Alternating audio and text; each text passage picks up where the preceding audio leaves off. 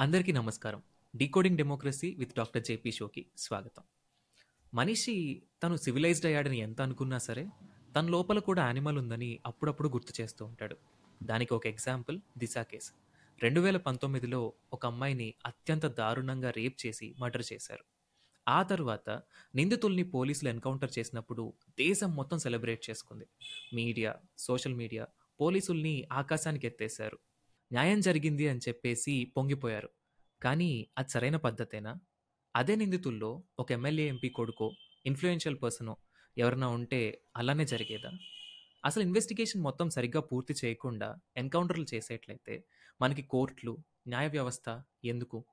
ఇలాంటప్పుడే తెర మీదకి వచ్చే అంశం రూల్ ఆఫ్ లా చట్టబద్ధ పాలన. సార్ అసలు రూల్ ఆఫ్ లా అంటే ఏమిటి? మనిషికి దాని అవసరం ఎంతవరకు ఉంది అంటే మీరేం చెప్తారు? సాయి రూల్ ఆఫ్ లాలో మూడు భాగాలు ఉన్నాయి మొట్టమొదటిది అసలు శాంతిని కాపాడటం లా అండ్ ఆర్డర్ అంటాం శాంతి భద్రతలు అంటాం. రోడ్డు మీదకి వెళ్తే అక్కడ మరి హింస గందరగోళం ఉద్యమాలు మరి కాల్చేయడాలు ఇవన్నీ ఉండకుండా హాయిగా బతకాలని నమ్మకం. దానిలో మన దేశం పర్వాలేదు. ఇంకా బాగా ఇంప్రూవ్ చేయాలి ఎందుకంటే ఫ్రీడమ్ స్ట్రగుల్ అప్పుడు మహాత్మా గాంధీ గారు ఆయన ఎంత శాంతిని బోధించినా కూడా చీటికి మాటికి రోడ్లు ఆపేయటం రస్తా రోకో అంటాం ఉద్యమాలు చేయటం రైళ్ళు ఆపేయటం కొన్ని చోట్ల తగలడం అలవాటు అయిపోయింది నాకు ఇప్పటికి కూడా. అందుకని అంబేద్కర్ చెప్పారు స్వతంత్రం వచ్చిన కొత్తలోనే స్వతంత్రం వచ్చిన తర్వాత మనకి పాత పద్ధతులు వదిలేయాలి ప్రొటెస్ట్లో కూడా. రోడ్డుని ఆపేయటము రస్తా రోకో చేయటము హింసకు పాల్పడటము ఇతరులకు ఆటంకం కలిగించడము బంధులు చేయటము సరైనది కాదు. శాంతియుతంగా నిరసన తెలియజేయచ్చు. అది ఇంకా మనకి అలవాటు పడల కానీ మొత్తం మీద లా అండ్ ఆర్డర్ వరకు మనం ఓకే. ఎందుకంటే సమాజం కొంచెం మనది ఎక్స్ట్రీమ్ సమాజం కాదు. ప్రతిదానికి వైలెన్స్ ఎదిగి గందరగోళం చేసే సమాజం కాదు. ప్రభుత్వాల వల్ల కాకపోయినా కూడా ఆ, సమాజంలో ఉన్న బలం వల్ల కొంత. రెండోది శాంతి భద్రతలు కాపాడడం వరకు మాత్రం మన రూల్స్ వాటిని పాటించడం కొంచెం గట్టిగానే బైండ్లా చేస్తున్నాం. రెండోది మనకి న్యాయం అందటం. ఇప్పుడు రోజువారీగా ఈ ఇద్దరు మనుషుల మధ్యన కూడా చిన్న చిన్న లావాదేవీలు ఉండొచ్చు. డబ్బులు అప్పుచుండొచ్చు లేకపోతే ఆస్తి తగాదాలు ఉండొచ్చు మరి ఇంటి బౌండరీ కావచ్చు మరొకటి కావచ్చు ఏదో తగాదాలు ఉంటాయి. ఒక కాంట్రాక్టు మరి అమలు చేశారా లేదని కావచ్చు రకరకాల తగాదాలు ఉంటాయి. దానికి న్యాయం వేగంగా నిష్పాక్షికంగా ఇంపార్షియల్గా మీకు అందకపోయింది అనుకోండి ఖర్చు లేకుండా సులభంగా అందలేదనుకోండి అయితే అన్యాయం జరిగినా కూడా ఇంజస్టిస్ అయినా కూడా దాన్ని దిగమింగి కళ్ళనీళ్ళతో మనం సామాన్యులు నష్టపోవాలి. లేకపోతే డబ్బు ఇచ్చి లంచం ఇచ్చి పోలీసులతోనో లేకపోతే లోకల్ ఎమ్మెల్యేనో లేకపోతే లోకల్ గుండానప్పుడు అన్నా చూడు అని చెప్పంటే వాడు కండబలంతో మన న్యాయం వేస్తాడు. అంటే బలం ఉన్నవాడిది పై అవుతుంది. హక్కు ఉన్నవాడిది కాదు ధర్మంగా ఉన్నవాడిది కాదు. సమాజం చివరికి ఏమవుతుంది? అది మానవ సమాజం కాదు. అది ఇందాక మీరు చెప్పారు జంతువులుగా ఉన్నటువంటి జంతువుల్లో దేనికి బలం ఉంటే అది రెండో దాన్ని తినేస్తుంది. మన మానవ సమాజం ఎందుకు ఏర్పాటు చేసుకున్నాం? బలం ఉన్నవాడిదే బడితే వాడి చేతుల్లో కాకుండా బడితో ఉన్నవాడిదే బరి కాకుండా మనం అందరికీ న్యాయం జరగాలి అని చెప్పాను ఆ న్యాయం సమర్థంగా వేగంగా జరగకపోయినట్టయితే నా ఆస్తులకు రక్షణ ఉండదేమో నేను పెట్టుబడి పెట్టిన పెట్టుబడికి నాకు ఠికానా ఉండదేమో అప్పిస్తే తిరిగి రాదేమో అనుకుంటే ఆర్థిక వ్యవస్థ అంతా స్తంభించిపోతుంది. ఓ పక్కన సామాన్యులకు అన్యాయం జరుగుతుంది మరో పక్కన ఆర్థిక వ్యవస్థ కొప్పుకొలిపోతుంది. ఎకానమీ ఎప్పుడు పెరుగుతుంది?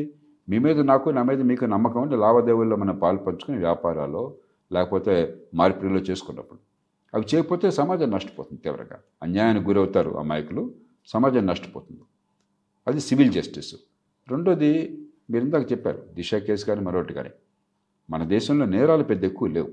మన జనాభాతో పోలిస్తే మనకు నేరాలు తక్కువ ఎందుకంటే సమాజంలో కొంత బలం ఉంది. కానీ ఉన్న కొద్దికి పట్టణీకరణ వల్ల ఈ సమాజం సోషల్ కంట్రోల్స్ బలహీనం కావడం చేత ఇప్పుడు మామూలుగా ఏంటంటే చాలామంది కురకారులు మీరు అడిగితే ఎందుకే జాగ్రత్త డిసిప్లిన్గా ఉంటున్నారంటే సార్ మేము తప్పు చేస్తే పేరెంట్స్ ఏమనుకుంటారు? తెలిసిన వాళ్ళు బంధువులు మిగతా వాళ్ళు ఏమనుకుంటారు? ఈ వెరపు ఉన్నది. అలాగే మనకి పాపభీతి ఉన్నది. ప్రతి వాళ్ళకి ఏ మతమైనా కూడా దైవభక్తి ఉన్నది పాపభీతి ఉన్నది. పదుగురు ఏమనుకుంటారన్న భావం ఉన్నది. ఈ తప్పు దీన్ని దాటకూడదని చెప్పిన ఒక భావం ఎక్కడ మనం వెదులుతుంది కానీ కాలక్రమేణ ఏమవుతుంది పట్టణీకరణ వల్ల ఈ సాంప్రదాయం ఈ ఈ ట్రెడిషన్ భావం దాని బలం తగ్గడం చేత పట్టణాల్లో ఒకరి మొహం కూడా తెలియకపోవడం చేత ఈ తల్లిదండ్రులు ఏమనుకుంటారో మిగతా వాళ్ళు అనుకుంటారో ఇవన్నీ తగ్గిపోతున్నాయి. నేరాలు పెరుగుతాయి క్రమక్రమంగా. ఈ నేరాలు జరిగినప్పుడు శిక్ష పడలేదనుకోండి. ఎంత నేరం జరిగినా కూడా నన్ను ఎవడేం చేయలేడని భావం ఉందనుకోండి. ఇంకా నేరాలకు కదిపెక్కడ ఉంటుంది. కొన్ని నేరాలు మనం ఆపలేం. ప్రయత్నం చేయవచ్చు సమాజం కట్టుబాట్ల వల్ల మన పిల్లల్ని పెంచే తీరు వల్ల మరి ఖచ్చితంగా వేగంగా శిక్ష పడుతుందనేటువంటి నమ్మకం వల్ల కొన్ని ఆపచ్చు అది లేకపోతే నేరాలు పెరిగిపోయినాయి కొన్ని జీవితం గందరగోళంగా ఉంటుంది. పెద్దవాటికి వెళ్ళక్కర్లా. హైదరాబాద్లో మీరు ట్రాఫిక్ లైట్లు చూడండి. చాలామంది రెడ్ లైట్ ఉన్నా కూడా ఆ స్కూటరు లేకపోతే కారు జంప్ చేసి వెళ్ళిపోతారు. గవర్నమెంట్ కూడా ఏం చేసింది? ఓట్లు పోతాయన్న భయంతో పెనాల్టీలు ఉన్నా కూడా చలాన్లు ఉన్నా కూడా ఆ CCTV కెమెరాల్లో traffic light traffic rules violate చేసినట్టుగా వాళ్ళు ఏం చేశారు? అది నువ్వు వెయ్యి రూపాయలు చాలా జరిమానా ఉంటే పదివేలు జరిమానా ఉంటే వెయ్యి కట్టే సరిపోతుంది. మిగతా అంతా వేవ్ చేస్తామన్నారు పెనాల్టీలు ఇది జరిమానా. ఎందుకు? మళ్ళీ ఇంకోసారి తప్పు చేయకుండా ఉండడం కోసం మనం కొంచెం పెయిన్ కలగజేయాలి నొప్పి కలగాలి. ఆ నొప్పి తీసి పారేస్తే ఓట్ల కోసం చెప్పిన రేపొద్దుతో చెడు చేయకుండా ఉంటాడు? కాబట్టి చట్టం అనేది కనుక సమర్థంగా పనిచేయకపోయినట్టయితే క్రిమినల్ లాలో కూడా నేరం చేస్తే శిక్ష పడుతుంది. పెద్ద శిక్ష పడక్కర్లా. చేసిన నేరానికి చేసిన నేరం శిక్షే. చిన్నదానికి పెద్ద శిక్ష వేయక్కర్లా.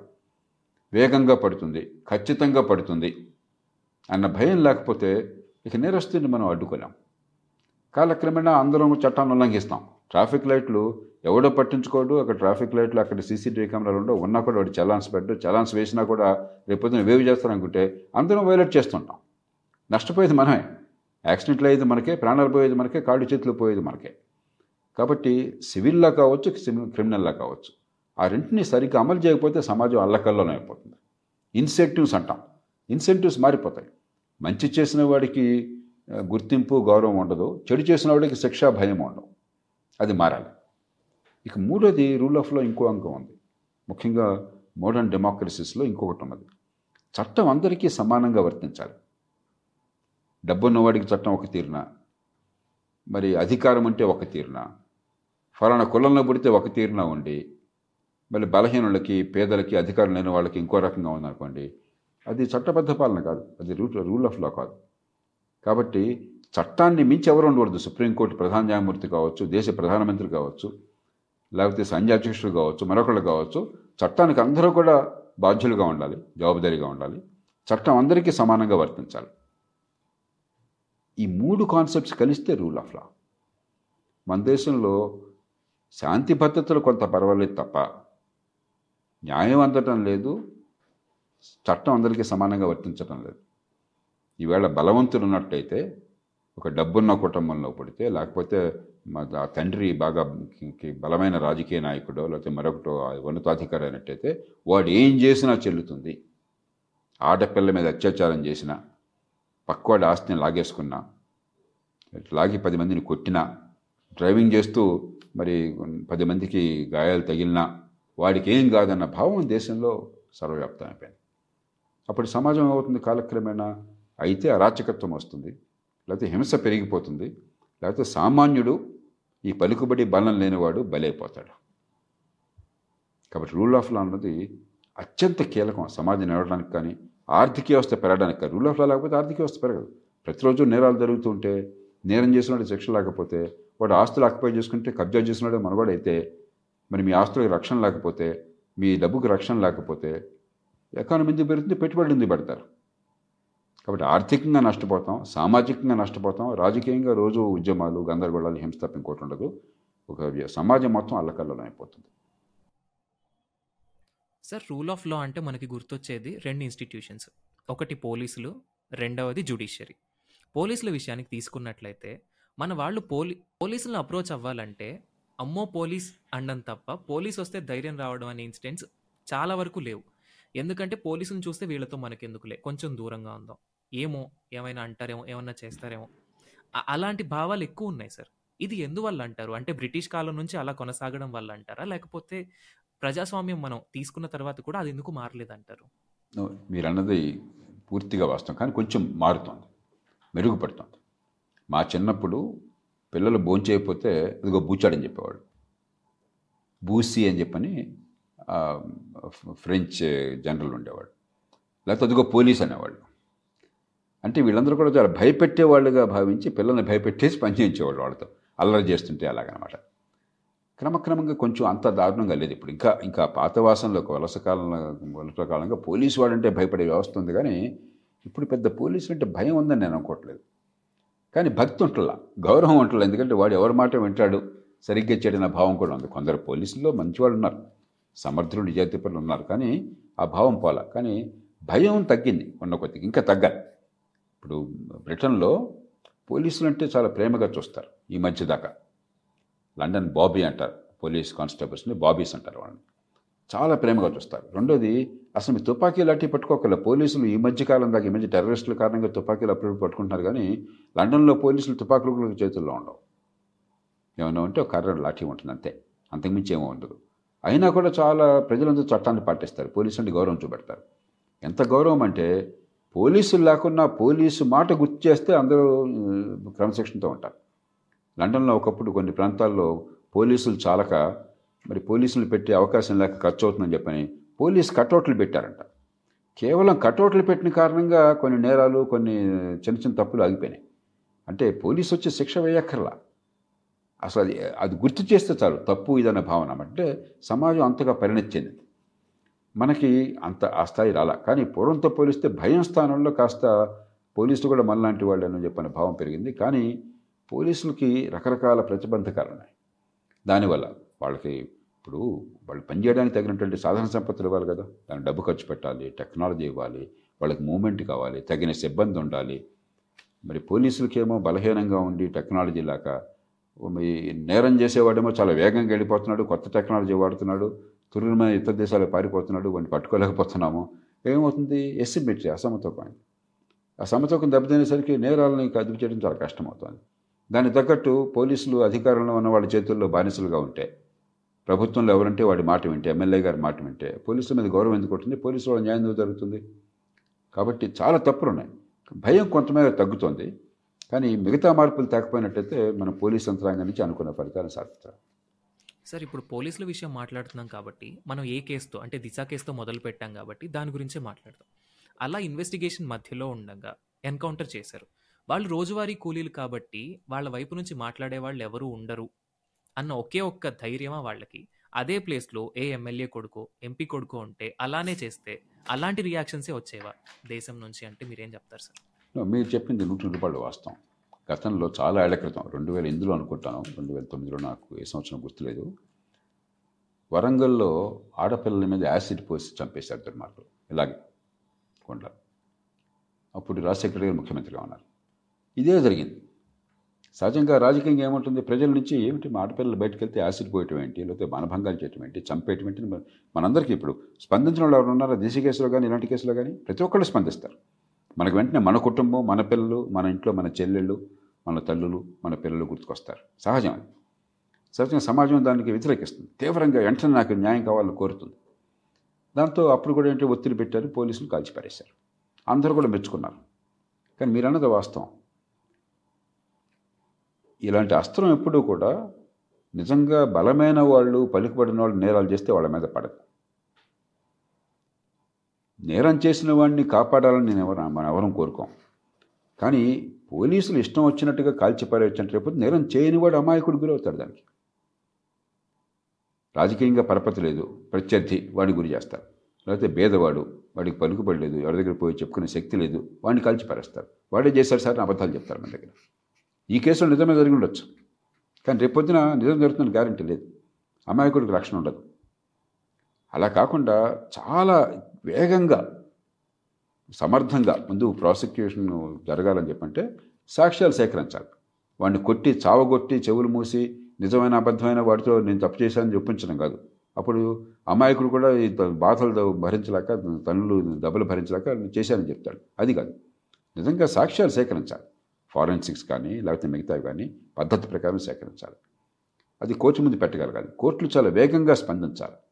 ఇది జరిగి ఒక నెల రెండు నెలల్లో వాళ్ళకే శిక్ష పడింది అనుకోండి ఉరి శిక్ష కోర్టే వేసింది అనుకోండి నేరం నిజంగా రుజువు అయితే ఒకటి నిజంగా నేరం చేసిన వాళ్ళకి శిక్ష పడుతుందని నమ్మకం అనుకుంటుంది అమాయకుడికి అన్యాయం జరగలేదన్న ధైర్యం అనుకుంటుంది వాడికి శిక్ష పడింది కాబట్టి సమాజానికి ఒక తృప్తి ధైర్యం కలుగుతాయి.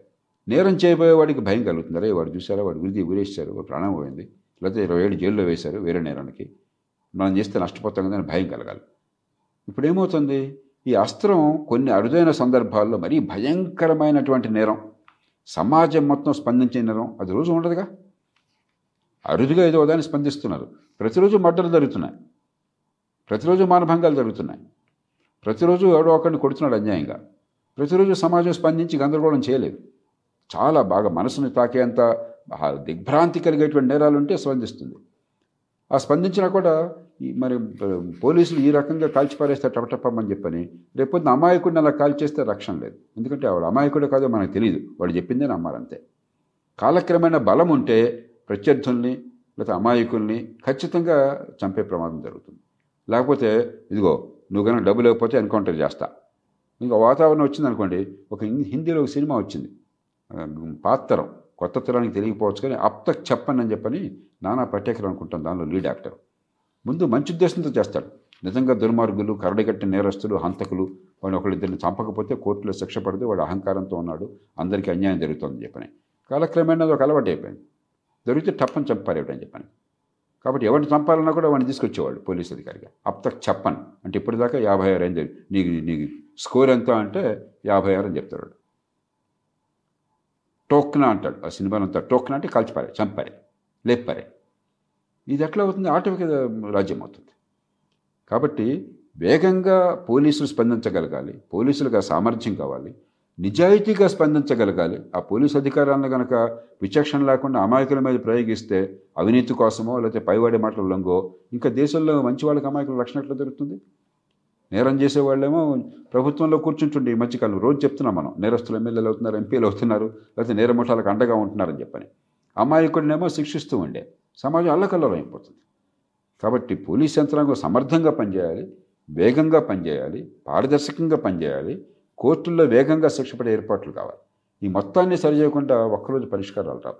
ఏదో రకంగా ఈ పూట ఒకరిని చంపితే రేపొద్దున కేసు సంగతి ఏంటి? ఎల్లుండి కేసు సంగతి ఏమిటి అంచేత సమాజానికి సహజంగా భయం వల్ల ఆందోళన వల్ల వెంట కసి వల్ల వెంటనే న్యాయం అందాలి అని చెప్పి వస్తుంది. కానీ ఈ లించింగ్ మెంటాలిటీ ఉంది దానివల్ల దీర్ఘకాలంలో లాభం కంటే నష్టం ఎక్కువ జరుగుతుంది.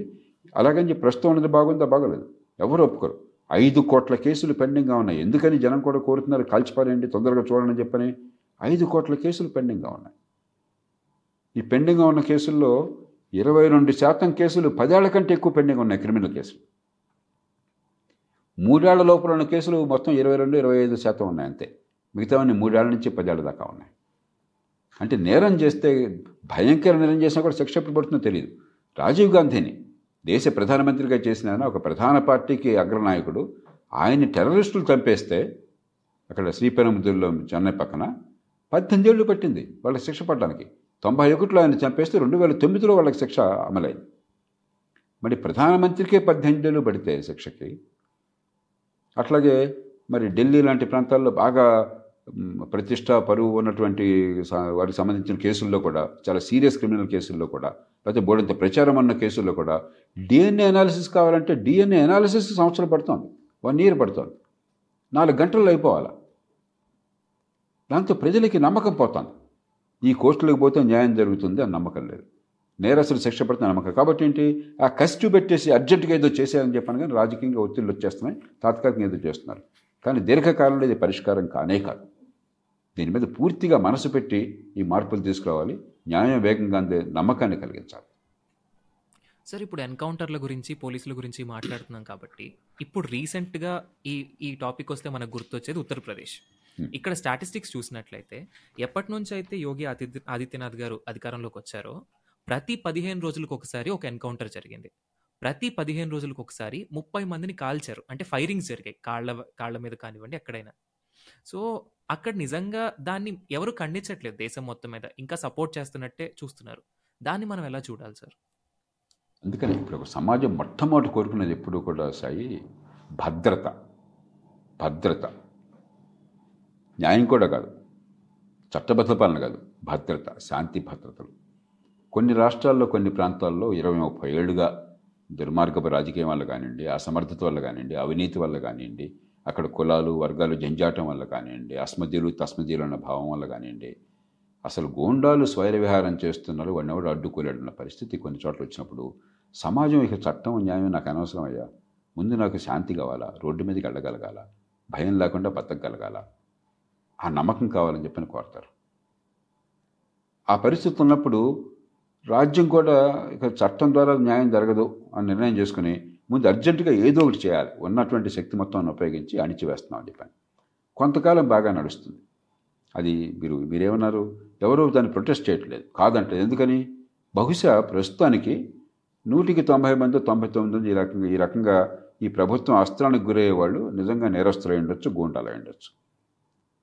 కానీ అదే పరిపాలన అనుకున్నట్టయితే దాన్నే కొనసాగించినట్టయితే ఇందాక మనం చెప్పినవన్నీ వస్తాయి.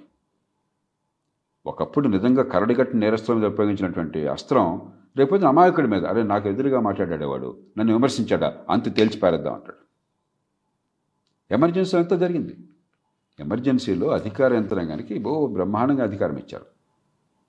ఒక ఉత్త మధ్యప్రదేశ్లో ఒక ఒక తాలూకా పట్టణంలో ఒక ఎస్పీ గారు ఒక ఒక కలెక్టర్ గారు టెన్నిస్కి క్లబ్కి వెళ్తే వెంటనే ఆయనకి ప్లేస్ ఇవ్వాల. ఒక సెట్ ఆడుతున్నారు సెట్ ఆడేదాకా ఆయన కూర్చోవాల్సి వచ్చింది. అరే నేను నన్ను వెయిట్ చేయిస్తారని చెప్పిన వాడి మీద అరెస్ట్ వారెంట్ జారీ చేశాడు. మేసా అని చెప్పి అంటారు ఆ రోజుల్లో. ఢిల్లీ సదర్ బజార్లో పోలీస్ స్టేషన్లో పోలీస్ ఇన్స్పెక్టర్కి ఒక లాండ్రీ ఆయన పాపం ఆయన బట్టలు ఉతికి లాండ్రీ చేసి ఇస్త్రీ చేసి బ్లైక్ క్లీనరో లాండ్రీయో ఆయనకి బిల్ ఇచ్చాడు. సార్ ఏ వంద రూపాయలు యాభై రూపాయలు అని నాకు బిల్ ఇస్తామని ఆయన జైల్లో పెట్టాడు. ఎందుకంటే ఒక అధికారానికి అకౌంటబిలిటీ లేకపోతే జవాబుదారీతనం లేకపోతే దానికి అడ్డు లేకపోతే మొదట మంచిగా వాడినా కూడా కొందరు ఖచ్చితంగా మంచిగా వాడుతున్నారని నమ్ముతున్నాను నేను. ఒక కొత్తగా మంచి ఆఫీసర్ వచ్చాడు ఐపీఎస్ ఆఫీసర్. నిజంగా మంచి ఆయనకు మంచి ఇన్స్పెక్టర్ వచ్చాడు ఆయన.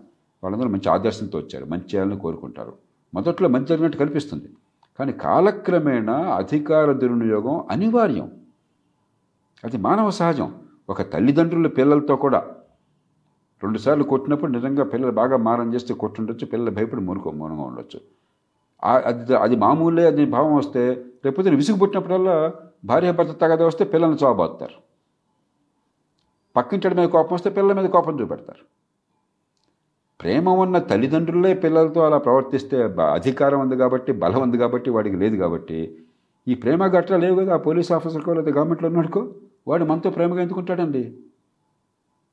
కాబట్టి అధికారం అనేది ఎప్పుడైనా కూడా బలప్రయోగానికి కనుక పరిమితులు లేకపోతే పద్ధతి ప్రకారం ఉపయోగించే ఏర్పాటు లేకపోతే ఎప్పటికైనా సమాజానికి అది చాలా ఆశ్చర్యపాతం అవుతుంది గురవుతుంది ఎప్పుడు కూడా మనం టెంప్ట్ కాకూడదు. అలాగని చెప్పని ఉన్న స్థితి బాగుందా? కాదు. పాలకుడైన వాళ్ళు ప్రాణం పెట్టి తాత్కాలికంగా కొన్ని సందర్భాల్లో ఇప్పుడు యూపీ లాగా ప్రజల్లో కాన్ఫిడెన్స్ కోసం కొన్ని పనులు అవసరమని చెప్పిన వాళ్ళు భావించినా కూడా ఇది పద్ధతి కాదని గుర్తించి వేగంగా జరగడం కోసం ఏర్పాటు ఇచ్చారు అధికారాన్ని ప్రజలు ఇచ్చారు. ఆ బాధ్యత మీరు తీసుకోవాలి. ఎన్నో ఎన్నో కమిటీలు కానీ ఎందరో నిపుణులు కానీ ఏ ఏ మార్పులు ఎట్లా కావాలి వేగంగా న్యాయవంతనం కోసం చెప్పని చాలా విలువైన సూచనలు చేశారు ప్రపంచంతో చూసి. ఇదిగో ఒక ఏడెనిమిది రోజుల పాటు మేము ఒక డీటెయిల్డ్ వెబినార్ నడిపాం. ఈ కోవిడ్ నేపథ్యంలో ఎనిమిది రోజుల పాటు. దాదాపు అరవై డెబ్బై మంది ప్రపంచం మొత్తం నుంచి మహామహులు సుప్రీంకోర్టు న్యాయమూర్తుల దగ్గర నుంచి అంతర్జాతీయ నిపుణుల దాకా పాల్గొన్నారు. పరిష్కారాలు ఉన్నాయి. నేనే అడ్మినిస్ట్రేటివ్ రిఫార్మ్స్ కమిషన్లో ఒక రిపోర్టు పూర్తిగా ఈ పోలీస్ యంత్రాంగంలో ఏ మార్పులు కావాలి న్యాయమందాలంటే ఏ మార్పులు కావాలో డీటెయిల్డ్గా రోడ్ మ్యాప్ ఇచ్చారు. కాబట్టి సొల్యూషన్స్ ఉన్నాయి. దాని మీద దృష్టి పెట్టి దాన్ని అమలు చేయాలంటే చాలా మనసు పెట్టాలి. ఓపిక కావాలి. కాంపిటెన్స్ కావాలి. అందరినీ కలుపుకుపోవాలి. అది చేయకుండా ఇదే పరిష్కారం అనుకుంటే తాత్కాలికంగా దీర్ఘకాలంలో సమాజానికి చాలా నష్టం చేకూరుతుంది సార్ ఇప్పుడు జుడిషియరీ విషయానికి వస్తే ఇందాక మనం అనుకున్నట్టు దాదాపు ఇప్పుడు మన కోట్లలో ఐదు కోట్లకి పైన పెండింగ్ కేసులు ఉన్నాయి.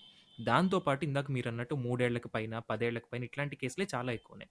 దాంతోపాటు విచారణ అయితే ఒక ఐదేళ్ళు శిక్ష పడే నేరానికి నేరానికి విచారణ పడకుండా వాయిదాయి వాయిదాయి పదేళ్ళ పాటు జైల్లో ఉన్న వాళ్ళు కూడా చాలా మంది ఉన్నారు. కరెక్ట్ కరెక్ట్ కరెక్ట్ ఎలా దీన్ని ఎలా చూడాలి సార్ మనం? ఎప్పుడైతే మనకి న్యాయం సరిగ్గా అంత ఏర్పాటు లేకుండా పోయిందో బలవంతుడేమో పెద్ద నేరాలు చేసినా తప్పించుకుపోతున్నాడు.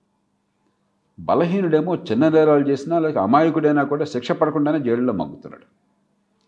మన జైళ్ళలో నాలుగు లక్షల జైలు సెల్స్ కెపాసిటీ ఇండియా మొత్తం కలిపి నాలుగు లక్షల కెపాసిటీ ఉంది. అది ఒక రకంగా ప్రపంచంలో చాలా తక్కువ మన కెపాసిటీ. కనీసం అందరినీ జైళ్ళలో పెట్టట్లా. ఆ మేరకు సంతోషం. మన మన సమాజం కొంచెం చూస్తున్నట్టు ఉంటుంది అది కూడా మంచిదే. మరి కరడు కట్టిన నేరాలే తప్ప ప్రతి వాళ్ళని పట్టుకుని చావగొట్టడమో జైల్లో పెట్టడమో శిక్ష కూడా కరెక్ట్ కాదు. మళ్ళీ జైల్లోకి పోయి వాళ్ళు మళ్ళీ కరడు కట్టిన నేరస్తులాగా తిరిగి వస్తారు వాళ్ళు. కానీ ఈ నాలుగు లక్షల్లో డెబ్భై శాతం అండర్ ట్రయల్స్. ఈ డెబ్భై శాతంలో చాలామంది చిన్న నేరాలు. మీరు అన్నట్టుగా నేరానికి పడే శిక్ష ఆరు నెలలు మూడు నెలల్లో రుజువు అయితే ఈ దేశంలో రుజువు కావటమే చాలా కష్టం. ఎందుకంటే శిక్ష అతి తక్కువ శాతం శిక్ష పడే దేశం ఇండియా. అధికారికంగా నలభై యాభై శాతం అని చెప్తారు. నిజంగా వాడిని చావగొట్టి వాడు నేరం చేశానని చెప్పిన నిజమైన అబద్ధమైన వాడు ఒప్పుకుంటే తప్ప మామూలుగా నేర విచారణ ద్వారా శిక్ష పడేది భారతదేశంలో పది పదిహేను శాతం కంటే ఎక్కువ కేసులు మిగతా ప్రపంచంలో మిగతా దేశాల్లో తొంభై శాతం తొంభై ఐదు శాతం తొంభై తొమ్మిది శాతం శిక్షలు పడతాయి. ఎందుకంటే ప్రాసిక్యూషన్ అంత గట్టిగా ఉంటుంది సాక్ష్యాలు అంత బలంగా సేకరిస్తారు. అలాంటి వాళ్ళు చిన్న చిన్న నేరాల పేరుతో ఉన్న వాళ్ళు నేరానికి పడే శిక్ష కంటే ఎక్కువ కాలం ఉంటున్నారు. కోర్టులు ఆదేశాలు ఇచ్చినాయి. కొంతకాలం పైకి తీసేయాలని చెప్పని. కానీ ఎంత పెద్దగా ఈ సమస్య వచ్చిందంటే అసలు ఒక్కసారి ఈ ఇన్ని కోట్లు ఇప్పుడు ఈ ఐదు కోట్ల కేసుల్లో కూడా డెబ్భై ఐదు శాతం ఎనభై శాతం క్రిమినల్ కేసులు. ప్రపంచమంతా కూడా సివిల్ కేసులు ఎక్కువ ఉంటాయి. ఎందుకంటే ఒక సమాజం ఆర్థికంగా పెరుగుతున్న కొద్దిగా లావాదేవీలు తగాదాలు కాంట్రాక్ట్లు ఎన్ఫోర్స్మెంట్లు ప్రాపర్టీ డిస్ప్యూట్స్ ఎక్కువ ఉంటాయి. ఎప్పుడు అన్ని దేశాల్లో కూడా సివిల్ కేసులు ఎక్కువ క్రిమినల్ కేసులు తక్కువ. ఒక ఇండియాలోనే ఒక్క ఒక్క సివిల్ కేసు ఉంటే దాదాపు నాలుగు క్రిమినల్ కేసులు ఉన్నాయి. క్రైమ్ ఎక్కువ లేదు ఇండియాలో మళ్ళీ. అబ్బాయి దేశం అంతా నేరాలు చేస్తున్నారని అనుకుంటున్నాను. నేరాలు చేయట్లా? నేరాలు తక్కువ మళ్ళీ లక్ష జనాభాకి మన దేశంలో నేరాలు మూడు వందల యాభై సగటున. ఇతర దేశాల్లో ఐదు వేలు ఆరు వేలు ఉంటాయి. ఏడు వేలు ఉన్నాయి కొన్ని దేశాలు లక్ష జనాభాకి. నేరాల సంఖ్య ఎక్కువ కాదు మనకి. కానీ నేరాల పెండెన్సీ ఎక్కువ. క్రిమినల్ అసలు సివిల్ కేసులు వెళ్ళట్లా కోర్టుకి. నేరాలని అన్ని ఆపలేం కదా? కొన్ని కేసులు రిజిస్టర్ కాకపోయినా కూడా నేరం అనేది క్రైమ్ అనేది తెలిసిపోతుంది కదా? కాబట్టి కోర్టులో ఏదో ఒక రకంగా పోలీస్ కేసు రిజిస్టర్ అవుతుంది చాలా కేసులు. సివిల్ కేసు మనం వెళ్తేనే కదా కోర్టుకి? మీకు అన్యాయం జరిగినా కూడా మీకు మీరు నా దగ్గరికి వచ్చారనుకోండి సార్ ఇవి నాకు అన్యాయం యాభై లక్షలు తీసుకున్నాడు అప్పు మా కుటుంబం నుంచి. డబ్బు ఇవ్వట్లేదు ఏం చేయాలని చెప్పండి ఏం చేయాలి కోర్టుకి వెళ్ళాలని చెప్పంటే కోర్టుకి వెళ్తే పదేళ్ళు పడుతుందా? ఎవరో పెద్ద మనుషులతో కూర్చొని సార్ట్ అవుట్ చేసుకో. లేదంటే పోతే పోయిందనుకో ఊరికే తలనొప్పి ఊరికాను. కోర్టుకి వెళ్ళొద్దని చెప్తాం మనం. అంటే ఆ పరిస్థితి వచ్చింది. సివిల్ కేసులో కోర్టులకు వెళ్ళట్లా. మిస్సింగ్ కేసెస్ అయిపోయినాయి. ఇక తప్పనిసరి అనే కేసులు కొన్ని కంపెనీలు మిగతా వాళ్ళు పెద్ద కేసులు ఇతర కారణాలుగా కోర్టులకు వెళ్ళడం తప్పితే అసలు కోర్టులకు వెళ్ళడం మానేసాం జనం. దాంతో అన్ని క్రిమినల్ కేసులు అయిపోతున్నాయి. అదే అసలు మన వ్యవస్థ ఎంత దారుణంగా ఉందో న్యాయ వ్యవస్థ అర్థమవుతుంది. కాబట్టి ఈ మొత్తాన్ని మార్చాలి. అసలు జడ్జీల సంఖ్య పెరగాలి. మనకు కేవలం పద్నాలుగు మంది జడ్జీల సంఖ్య. దేశంలో పది లక్షల జనాభాకి మిలియన్ జనాభాకి పద్నాలుగులు జడ్జీలు ఇండియాలో ఉంది ఆ చాలు రాదు జడ్జీలు. ఆ ఉన్న జడ్జిలు కూడా అన్ని ఖాళీలు భర్తీ చేయట్లేదు ఖాళీలు భర్తీ చేస్తే వాళ్ళ కోర్టు రూములు లేవు. ఉన్న జడ్జిల కంటే కోర్టు రూములు తక్కువ. మన మొత్తం న్యాయ వ్యవస్థ కోసం పెట్టే ఖర్చు జీరో పాయింట్ ఒక్క శాతం జీడిపి కంటే తక్కువ. జీరో పాయింట్ జీరో తొమ్మిది శాతం. ఇతర దేశాల్లో నాలుగు రెట్లు. Zero point three nine zero point four percent ఖర్చు అయ్యేది.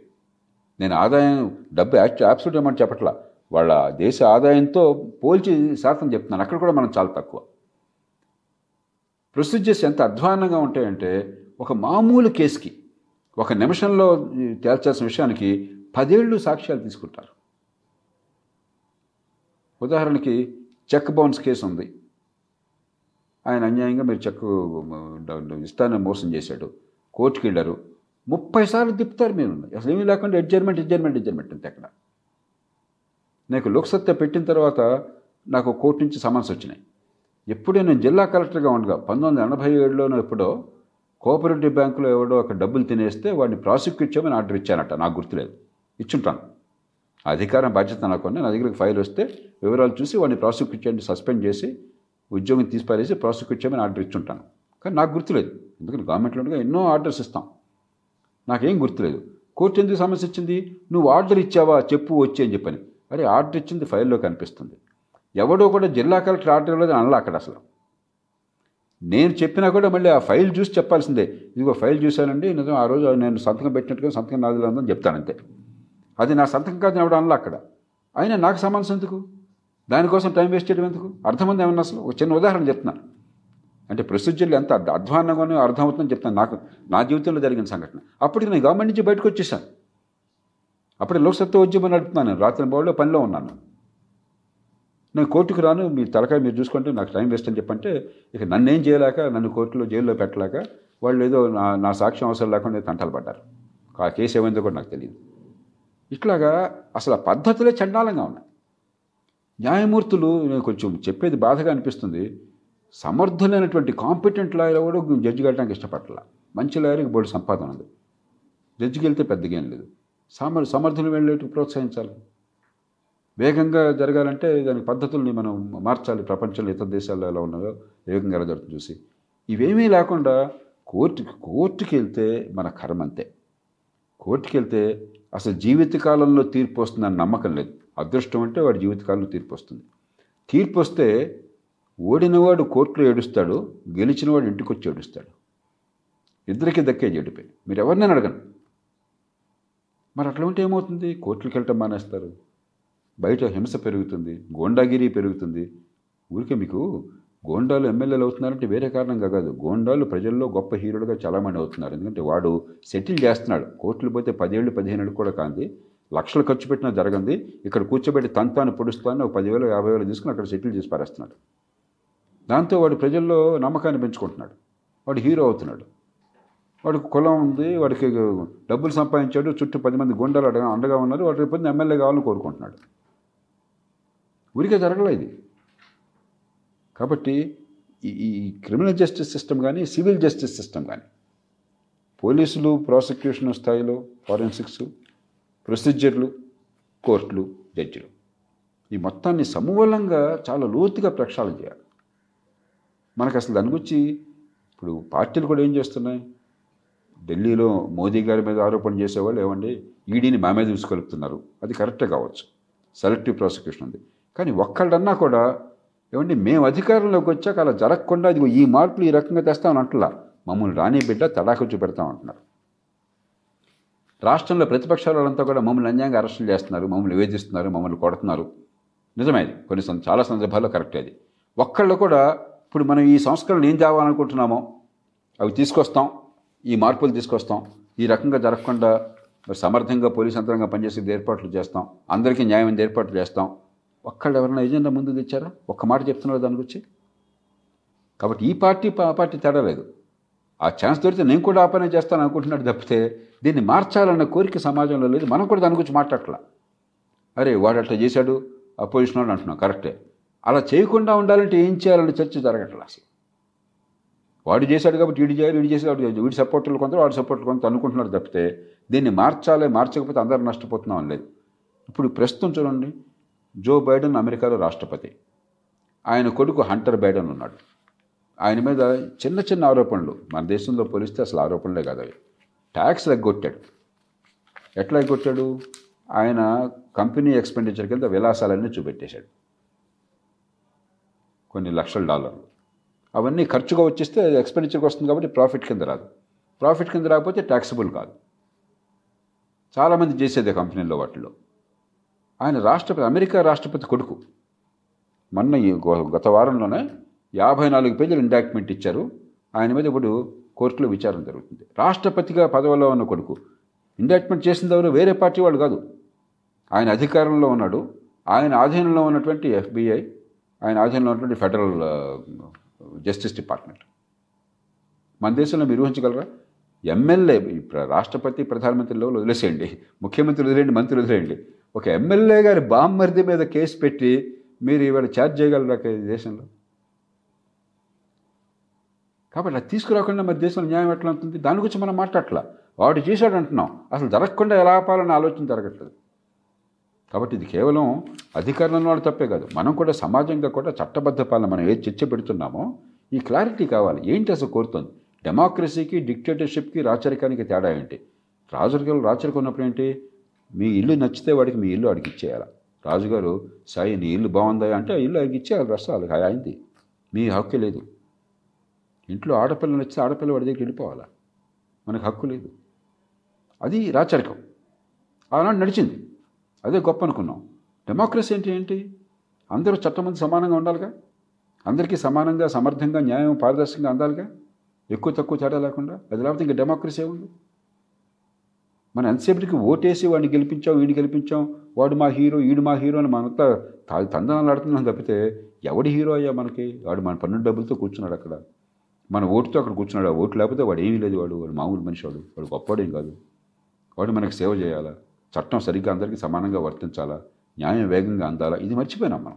ఇది మర్చిపోయేది కులాల పోరాటంగా పార్టీల పోరాటంగా మనం కూడా మౌన ప్రేక్షకులు అయి ట్వంటీ ట్వంటీ మ్యాచ్ లాగా చూస్తున్నాం. అక్కడి నుంచే వచ్చిన సమస్య. సార్ రీసెంట్‌గా ఇందాక గూండాగిరి అన్నందుకు నేను నా రియల్ లైఫ్ ఒక ఎగ్జాంపుల్ చెప్తాను. మా ఫ్రెండ్ వాళ్ళకి ఓ విజయవాడలో ఒక ఇల్లు ఉంది సార్. అయితే దాంట్లో దాన్ని ఎవరికో అద్దెకిచ్చారు. వీళ్ళు గుంటూరు షిఫ్ట్ అయ్యారు. అద్దెకిచ్చారు. ఆ అద్దెకిచ్చి ఒక పదేళ్ళు దాదాపు అయింది. అతను ఆ ఇంట్లోనే ఉంటున్నాడు. తర్వాత వీళ్ళకేదో అవసరం వచ్చి ఖాళీ చేయమని అడిగితే నేను చెయ్యను పో అని చెప్పేసి మొహం మీదే చెప్పాడు. కనీసం ఆ ఇంటి వైపుకు రానివ్వట్లేదు. వస్తే నేను ఇంకేదో కేసు పెడతాను నీ మీద. నిన్ను కోర్టుకి లాగుతాను. వీళ్ళేంటంటే గవర్నమెంట్ ఎంప్లాయీస్. ఒక్కసారి మళ్ళీ ఎందుకు వాటిలో ఇరుక్కోవడం అని చెప్పేసి ఆగిపోతున్నారు. అయితే వీళ్ళేం చేశారు పోలీసులకు చెప్తే ఏం ఉపయోగం ఏం లేదని చెప్పి వీళ్ళ కులం అంటే ఎవరైతే బాధితులు ఉన్నారో. వాళ్ళ కులానికి సంబంధించిన ఒక రౌడీ దగ్గరికెళ్ళి చెప్పారు. ఆ రౌడీ చెప్పాక ఇతను ఒక ఒక 2 రోజులు కొంచెం భయపడ్డాడో ఏమో తెలీదు ఆగాడు. మళ్ళీ 2 రోజుల తర్వాత ఇతని సో కాల్డ్ కులంలో ఉన్న ఒక రౌడీ చేత ఆ రౌడీకి రికమెండేషన్ చేయించాడు. చివరికి ఏమైపోయిందంటే దాంట్లో ఎలాంటి అప్డేట్ లేదు. ఎలా ఉందో అలానే అయిపోయింది. వీళ్ళని కోర్టుకెళ్ళమంటే ఇ అక్కడికెళ్ళి ఇరుక్కోవడం ఎందుకు? కొన్ని రోజులు చూద్దాం. తర్వాత ఏమవుతుందో. అసలు మూలం ఎక్కడ మారాలి సార్? అంటే ఎక్కడి నుంచి స్టార్ట్ చేయాలి ఆ ప్రాసెస్ అనేది ప్రక్షాళన చేయడం? అందుకని ఇప్పుడు కోర్టుకి వెళితే వేగంగా, సమర్థంగా, నిష్పాక్షికంగా, ఖర్చు తక్కువతో లేక ఖర్చు లేకుండా న్యాయవంతమైన ఏర్పాటు కావాలి. ఒక చిన్న ఉదాహరణ చెప్తాను. అంత కష్టం కాదు. 80% కేసులు సింపుల్ కేసులు. ఉదాహరణకి ఇల్లు మీది అనుమానం లేదు. ఆయన అద్దెకొచ్చాడు అనుమానం లేదు. మీకు ఇల్లు కావాలా? మీరు ఇంట్లో చేరాలా? మీ హక్కు అది అనుమానం లేదు. దీనికి పదేళ్ళు ఎందుకు పట్టాలండి? ప్రాపర్టీ మీది కాదని ఎవడో అనుకోవట్లే అంటలేదు కదా! ఇలా మీరు చెప్పినలాంటి ఎన్నో ఉన్నాయి. మీరు చాలా ఏళ్ళ క్రితం నేను విన్నాను మనకు పోలీస్ కంట్రోల్ రూమ్ ఉండేది ఇప్పుడు ఒకటి ఉందో లేదో తెలియదు నాకు. మన రవీంద్ర భారత్ దాటిన తర్వాత. దానికి ఎదురుగా ఆ ప్రాంతంలోనే పాపం ఎవరో ఒక ఉద్యోగి ఇల్లు కట్టుకున్నాడు. రిటైర్ అయిపోయిన తర్వాత తన సొంత ఇంట్లోకి వెళ్ళాలని చెప్పి వెళ్ళమంటే వాళ్ళు పాపం కోర్టుకి వెళ్తే ఆయన చనిపోయేదాకా కేసు తేల్లా. ఆయన సొంత ఇల్లు కట్టుకుని ఒక మనిషి చనిపోయేదాకా ఇంట్లోకి వెళ్ళలేకపోయినాడు. ఆ బాధతోనే చనిపోయాడు ఆయన. ఈ దేశంలో ఇలాంటి ఇలాంటివి కోకోలుగా ఉన్నాయి. అయితే పోలీస్ యంత్రాంగం మన చేతుల్లో ఉంటే డీజీపీకో, ఎస్పీకో మరొకరికి చెప్పు చేయించడము. లేకపోతే గోండాకి చెప్పటము. లేకపోతే ఎమ్మెల్యే గారికి పలుకుంటే ఆయనకి చెప్పటము. ఎందుకు? మేమిక్కడ ఏదో ఒక కారు కోసం అని చెప్పని ఆ కారు డీలర్‌కి అధికారికంగా చెక్ ద్వారా డబ్బులు ఇస్తే ఆయన మొత్తం మూసేశాడు. ఎత్తేసాడు. సరే ఇచ్చిన డబ్బు తిరిగి ఇచ్చేయంటే ఇప్పటిదాకా రాలా. ఇప్పటిదాకా నాకు రాలా అది. నా తంటాలు పడుతున్నాం. ఇది సా దీనిలో ఏంటంటే ఇది సోషలిజం. సామాన్యుడికి, సంపన్నుడికి తేడా లేదు. ఈ విషయంలో అందరూ అన్యాయానికి గురి కావాల్సింది. మనం కూడా గుండాలు అయిపోయి తప్పితే తప్ప ఇంకో మార్గం లేకుండా చేసాం. కానీ తేలిక మార్చచ్చు ఉదాహరణకి బ్రిటన్ ఉంది. అక్కడ జేపీస్ అంటారు. జస్టిసెస్ అది పీస్ అని చెప్పని లోకల్‌గా చిన్న చిన్న విషయాలని లోకల్‌గా సెటిల్ అయిపోతాయి. అమెరికా ఉంది. పీపుల్స్ కోర్ట్స్ అంటారు. సమ్మరీ ప్రొసీజర్స్‌లో గంటలో తెలిసిపోతుంది. ఇండియాలో 2009లో ఒక చట్టం వచ్చింది. దానికి దాని లోక్సత్తాయే దానికి కారణం. స్థానిక న్యాయాలయాల చట్టం రావాలని చెప్పని ఒక చట్టం తీసుకొచ్చాం. నేను నేను గ్రామాలకి, పట్టణాలకి రెండుకి కావాలని చెప్పి గట్టిగా వాదించాను. సరే గ్రామాలకు చేద్దామన్నారు. సరే మన చేతి అధికారం వాళ్ళ చేతిలో ఉంది కదా! కానీ మంచి చట్టమే. ఏమిటది? మూడు సంవత్సరాల లోపల శిక్ష పడే క్రిమినల్ కేసులు కావచ్చు. 80% కేసులన్నీ ఆ ఆ కేసులే ఉంటాయి. లేకపోతే ఐదు లక్షల రూపాయల లోపల ఉన్నటువంటి ఆ డబ్బులు తగాదా కావచ్చు. చిన్న చిన్న ఆస్తుల తగాదాలు కావచ్చు. ఈ రెంట్లు వగైరా ఇంట్లోంచి వెళ్ళిపోలేదని చెప్పని ఇలాంటి కేసులు కావచ్చు. ఇవన్నీ కూడా ఆ లోకల్ కోర్టులో మీ దగ్గరలో సమ్మరీ ప్రొసీజర్స్‌తో ఒక గంటలో తేలిపోయేట్టుగా చట్టబద్ధంగా ఏర్పాటు చట్టం వచ్చింది. ఇంతవరకు దేశంలో 1, 2 రాష్ట్రాల్లో తప్ప అసలు లోకల్ కోర్ట్స్ ఏర్పాటు చేయాలి. చట్టం ఉంది. చట్టం ప్రకారం విధిగా ఏర్పాటు చేయాలి. హైకోర్టుకి దాన్ని పూర్తిగా పెత్తనం ఇచ్చాం చట్టంలో. అది పూర్తిగా హైకోర్టు కింద మరి రాజకీయం కింద పనిచేయదు. హైకోర్టు ఇస్తే హైకోర్టు అసలు ఆర్టికల్ 235 కింద హైకోర్టు కింద ఒక ట్రయల్ కోర్టులో భాగం ఇది. అలా ఏర్పాటు చేసాం. అయినా హైకోర్టులకు ఆసక్తి లేదు. లాయర్లకి అందరూ హైదరాబాద్ వచ్చి లేకపోతే అమరావతి వచ్చి నా దగ్గరికి వస్తే నాకు డబ్బులు వస్తాయి కానీ మీ ఊళ్ళో మీకు వేగంగా న్యాయం జరిగితే నాకు లాభం ఏంటి? కాబట్టి లాయర్లకు ఆసక్తి లేదు. వాళ్ళు వ్యతిరేకం కొంతమంది. రాజకీయంలో ఉన్నోడికి వ్యతిరేకత లేకపోయినా కూడా పట్టింపు లేదు. తాయిలాలు ఇస్తే ఓట్లు వస్తాయి కానీ ఈ గొడవ అంతా ఏంటి? ఇది జేపీ గారు లాంటి పిచ్చి పిచ్చి మాటలు మాట్లాడుతున్నారు. దేశం మారాలా? సంస్కరణలు కావాలి. ఇదంతా ఇక్కడ ఉంది? నేను ఫ్రీగా అది ఇస్తాను ఇది ఇస్తానంటే ఓట్లు పడుతుంటాయి. ఎలక్షన్‌లో డబ్బులు ఇస్తే ఓట్లు పడుతుంటాయి. కులం మతం అంటే ఓట్లు పడుతుంటాయి. అది ప్రయారిటీ కానీ ఇది ప్రయారిటీ కాదు. దాంతో ఏమైంది చివరికి? మనం ప్రయత్నాలు చేసిన చట్టం వచ్చింది ఇక్కడ. పార్లమెంటు యునానిమస్‌గా నా ప్రోద్బలం మీద నేనే ఆ చట్టం చేయించాను జాతీయ సలహా మండలం నుండి. గ్రామ న్యాయాలయ చట్టం అని చెప్పంటారు. కనీసం అది పట్టణాలకు వర్తింపు చేయొచ్చు. చాలా వేగంగా ఈ కేసులన్నీ కూడా ఒక ఆడపిల్లకి మనం ఏం చేస్తున్నాం? దిశ కేసు చెప్పారు మీరు. అంత దారుణమైనటువంటి అత్యాచారం జరిగి మనిషి ప్రాణం పోయేదాకా ఊరుకుంటే ఉపయోగం ఏంటి? తోటకూర నాడే. చిన్న చిన్న పొరపాటు జరిగినప్పుడు చాలా చోట్ల ఆడపిల్లలు బయటికి వెళ్తే ఏలేసేవాడు ఉంటాడు. ఆమె అంగాంగాలు వర్ణించి అమ్మాయిని హ్యూమిలేట్ చేసేవాడు ఉంటాడు. అనుమతులు అక్కడ భుజమ చేసేవాడు అక్కడ మొదలవుతుంది గుండాగిరి దాన్ని మనం పట్టించుకోకపోతే ఇంకొంచెం పెరుగుతుంది. ఇంకొంచెం పెరుగుతుంది. చివరికి ఈ దిశ కేసులాగా అవుతుంది. కాబట్టి గోటితో పైన గొడ్డలాగా ఎందుకు చిన్న కేసు వెంటనే అలాంటి పిచ్చి పని చేయగానే ఒక గంటలో పరిష్కారం అయిపోయి నేరం చేసి రోజు అయితే వాడికి ఒక పెనాల్టీ వేయండి చాలు. వాడు కాలేజీకి స్టూడెంట్ అయినా లేకపోతే ఎంప్లాయీ అయినా కూడా అరే మూడేళ్ళు ప్రొబేషన్లో ఉంటావు. ఈ మూడేళ్ళు ఇలాంటి తిక్క వేస్తే నేను ఉద్యోగం పోతుంది లేకపోతే నేను చదువు డిగ్రీ పోతుంది అని చెప్పి నేను పెట్టండి. అంతకంటే ఎక్కువ అక్కర్లా. సమాజంలో సిగ్నల్ అందుతుంది. ఇలా చేయడానికి వీల్లేదని చెప్పని. మన అట్లా కాకుండా ప్రతిదానికి ఒక ఒక గందరగోళం అసలు కోర్టులు కేసులు అని చెప్పి అంటేనే మనకు అర్థం కాదు. కోర్టుకు పోతే కాల్ వర్క్ అంటారు. నలభై కేసులు పెడతాడు ఆ రోజున పోస్టింగ్ వేస్తాడు ఆ రోజున. ఆ కాల్ వర్క్ మూడు గంటలు పడుతుంది. ఆ చివరికి రెండు కేసులు వింటామంటారు. ఒక కేసు వింటాడు. మళ్ళీ నలభై కేసులు మళ్ళీ ఇంకో రోజు వేస్తాడు మళ్ళీ. కాబట్టి పద్ధతుల్ని సమూలంగా మార్చాలి. చాలా సాధ్యం. ప్రపంచమంతా మార్చారు.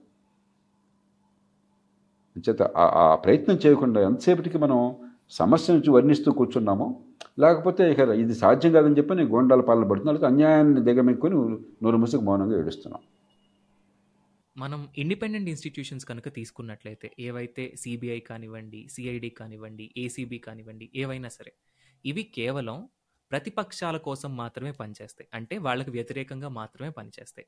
అధికార పక్షంలో ఎవరైతే గవర్నమెంట్లో ఉంటారో వాళ్ళ వాళ్ళని కనీసం టచ్ చేయవు. అంటే పని చేయాలి. తప్పు చేసిన వాళ్ళకి శిక్ష పడాలి. ఇప్పుడు రీసెంట్గా ఒక ప్రతిపక్షం సంబంధించిన ఒక ఎంపీ ఇంట్లో కొన్ని వందల కోట్లు బయటపడ్డాయి. లేదా ఇలా ఇలాంటి ఎగ్జాంపుల్స్ మనం ఎన్నైనా తీసుకోవచ్చు సార్. కానీ అధికార పక్షంలో తప్పు చేస్తున్న వాళ్ళ పరిస్థితి ఏంటి? అంటే ఓన్లీ ఇంకా వాళ్ళ కింద పనిచేయడానికి మాత్రమే ఆ ఇన్స్టిట్యూషన్స్ ఉన్నాయా? అలాంటప్పుడు వాటిని మనం అసలు ఇండిపెండెంట్ ఇన్స్టిట్యూషన్స్ అని ఎందుకు అంటాం? ఇప్పుడు మనకేమైందంటే అన్నీ అలా జరుగుతుంది అంతం కూడా ధర్మం కాదు. పోలీసులు రాష్ట్రాల్లో కానీ జాతీయ స్థాయిలో ఉన్నటువంటి సిబిఐ కావచ్చు ఈడీ కావచ్చు కానీ వాళ్ళు చేసినంత పక్షపాతం రాజకీయం అని చెప్పినది కూడా ధర్మం కాదు. కానీ చాలా కేసుల్లో జరుగుతున్నమాట వాస్తవం. దాంతో ఏమవుతుంది? నమ్మకం పోతుంది మనకి. మనం నిజంగా రేపొద్దున వాడు నేరం చేసిన వాడిని పట్టుకున్నా కూడా మనం లేదు లేదులే ఏదో పాలిటిక్స్ తిరిగి ఉంటుంది అనుకుంటున్నాం మనం. ఒకసారి నమ్మకం పోయిన తర్వాత ప్రజల్లో ట్రస్ట్ పోయిన తర్వాత మనకి తెలుగులో ఒక సామెత ఉంది. తాటి చెట్టు కింద నుంచుని మీరు పాలు తాగినా కూడా వాళ్ళు కళ్ళు అనుకుంటాడు నీళ్ళు తాగినా కళ్ళు అనుకుంటాడు కాబట్టి నమ్మకం పోయిన తర్వాత మీరు మంచి చేసినా కూడా మీరు మంచి చేశారు నమ్మకం ఏదో మతలం ఉండి ఉంటుంది. ఏదో వెనకాల ఏదో ఉంది. వీడు ఖచ్చితంగా వాడు పైవాడి మాట వింటున్నాడు అనుకుంటాం మనం. ఆ పరిస్థితి వచ్చింది దేశంలో. అందరూ దుర్మార్గులు కాదు. అన్ని కేసులు అన్యాయం కాదు. కానీ ఖచ్చితంగా నమ్మకం అనేది పోతున్నది. అది ఈ రూల్ ఆఫ్ లాకి సమాజానికి చాలా ప్రమాదకరం. దానికి సంస్థాపరంగా ఏర్పాట్లు చేయాలి. ఉదాహరణకి రాష్ట్రంలో అందరికీ అర్థమవుతుంది. మనం సిబిఐది మాట్లాడుకుంటే దానికి బోర్డు అంతా ఏ రకంగా చేయాలో నేను ప్రతిపాదించాను. బోర్డు నమూనాలు ఉన్నాయి. రాష్ట్రంలో పోలీసుల సంగతి ఆలోచించండి సింపుల్గా అర్థమవుతుంది. రోజువారీగా ప్రతి కేసు కూడా మర్డర్ కేసు దగ్గర నుంచి ఒక చిన్న సింపుల్ కేసు దాకా పోలీసుల దగ్గరికి వెళ్తుంది. స్థానిక పోలీస్ స్టేషన్లో రిజిస్టర్ చేసుకోవాలి. ఎఫ్ఐఆర్ నమోదవుతుంది. ఆ తర్వాత వాళ్ళది ఇన్వెస్టిగేట్ చేయాలి పద్ధతి పాడు అన్నది ఈ పోలీసుల్ని మీరు ప్రభుత్వం కంట్రోల్ తీసేయడం అనేది ఇప్పట్లో సాధ్యమేది కాదు. ఐడియల్గా అయితే తీసేయాలి కానీ మన వ్యవస్థ ఒప్పుకోదు. అసలు పోలీసుల మీద పెత్తనమే లేకపోతే నార్మల్ లోకల్ పోలీస్ మీద ఎమ్మెల్యే గారు ఎమ్మెల్యే పదవి నలభై కోట్లు ఎందుకు ఖర్చు పెడతాడు? గవర్నమెంట్లో ఏ పార్టీ ఉన్నా కూడా వాళ్ళు ఒప్పుకోరు. అంతక్కర్లా ఒక ఏడాది రెండేళ్ళ లోపల శిక్ష పడే కేసులన్నీ ఎనభై శాతం ఉంటాయి. అవన్నీ నార్మల్ పోలీస్కి ఇచ్చేయండి. అంతకంటే సీరియస్ కేసులన్నీ కూడా మీరు సిబిసిఐడి అని ఒకటి ఉన్నది. ఆ సిబిసిఐడికి ఆటోమేటిక్గా బదిలీ చేయండి. సిబిసిఐడి స్ట్రెంగ్త్ పెంచండి. పెంచి ఆ ఆ ఒక్క ఆర్గనైజేషన్ కనీసం మామూలు పోలీసు ఎనభై పర్సెంట్ చిన్న కేసులన్నీ చూసే పోలీసులను ఎలాగ ప్రస్తుతానికి కొనసాగినా కూడా ఈ సిబిసిఐడి ఈ ఇరవై- ఇరవై పర్సెంట్ ఇంపార్టెంట్ కేసులు పెద్ద కేసుల విషయంలో గవర్నమెంట్ జోక్యం లేకుండా ఇతర దేశాల్లో ఎట్లా ఉంది అలాగ పద్ధతులు పెట్టండి. ఉదాహరణకి ఒక independent prosecution and investigation board పెట్టేయండి. ఇక వీళ్ళు ట్రాన్స్ఫర్లు కానీ పోస్టింగ్లు కానీ రాష్ట్రం చేతుల్లో ఎమ్మెల్యే చేతుల్లో రాష్ట్ర ప్రభుత్వం చేతుల్లో లేకుండా చేసేయండి. అంతవరకైనా సరే నేను చాలా ప్రాక్టికల్గా చెప్తున్నాను మధ్య మార్గంగా. ఆ ఇరవై శాతం కేసులకు మాత్రమే. దానికి పద్ధతులు ఉన్నాయి ఒక హైకోర్టు జడ్జి స్థాయి వాళ్ళని అడ్జస్టులుగా పెట్టొచ్చు. దానిలో రకరకాలుగా ఈ సాంఘ టెక్నికల్ విషయాలకు వెళ్ళక్కర్లే అప్పుడు. మనకు టైం ఉండదు అంత పెద్ద నుంచి వెళ్ళక్కర్లే ఆసక్తి ఉన్న వాళ్ళు తర్వాత చూసుకోవచ్చు. అది చేసి వాళ్ళని మళ్ళీ ఎవరు అపాయింట్ చేస్తారో వాళ్ళని చెప్పంటే దానికి ముఖ్యమంత్రి ప్రతిపక్ష నాయకులు స్పీకరు చీఫ్ జస్టిస్ హైకోర్టుకి ఇలా వీళ్ళందరూ ప్రమేయం పెట్టండి. ఆటోమేటిక్ ఏమవుతుందంటే ఎఫెక్టివ్ ఫంక్షనింగ్ ఉంటుంది. ఇక రోజువారీ గవర్నమెంట్ కంట్రోల్ పోతుంది. అదే సమయంలో వాడు మళ్ళీ అన్యాయం చేయకూడదు. ఇప్పుడు పోలీస్ అధికారి మీద రాజకీయం పట్టించుకోవడం పోయిందనుకోండి రేపొద్దున పోలీస్ అధికారి జరుగుతుంది అంటే నమ్మకం ఏంటి మీకు? అది చాలా ప్రమాదకరమే. కాబట్టి అతని జవాబుదారీ వంటి కూడా ఏర్పాటు చేయాలి. వాళ్ళకి ఇండిపెండెన్స్ ఆటోనమీ కావాలి. అదే సమయంలో వాళ్ళు జవాబుదారీ కావాలి. కొన్ని దేశాల్లో నేను చూశాను నేను స్వయంగా చూశాను. ఆ దేశాల్లో ఎన్నికల పర్యవేక్షణకి వాటికి నేను వెళ్ళినప్పుడు కొన్ని దేశాల్లో ముఖ్యంగా చిన్న దేశాల్లో ఆఫ్రికా లాంటి దేశాల్లో మరికొన్ని చిన్న దేశాల్లో ఆ దేశ ప్రధానమంత్రి కంటే రాష్ట్రపతి కంటే పోలీస్ చీఫ్ అంటే ప్రజలు గడగడ వణికిపోతారు. అది ప్రమాదకరమే. కాబట్టి పోలీస్ యంత్రాంగం ఏదో రూపంలో చట్టానికి ప్రజలకి జవాబుదారీగా ఉండి పారదర్శకంగా పనిచేయకపోతే వాడు పెద్ద గుండా అయిపోతాడు. దానికి ఏర్పాట్లు చేయండి. అప్పుడు ఏమవుతుందంటే సమర్థంగా పని జరుగుతుంది. వాళ్ళు మళ్ళీ అధికార దురులు లేకుండా దురులు లేకుండా మనం దాన్ని రక్షించిన వాళ్ళు అవుతాం. కానీ చాలా లోతుకి వెళ్ళాలి.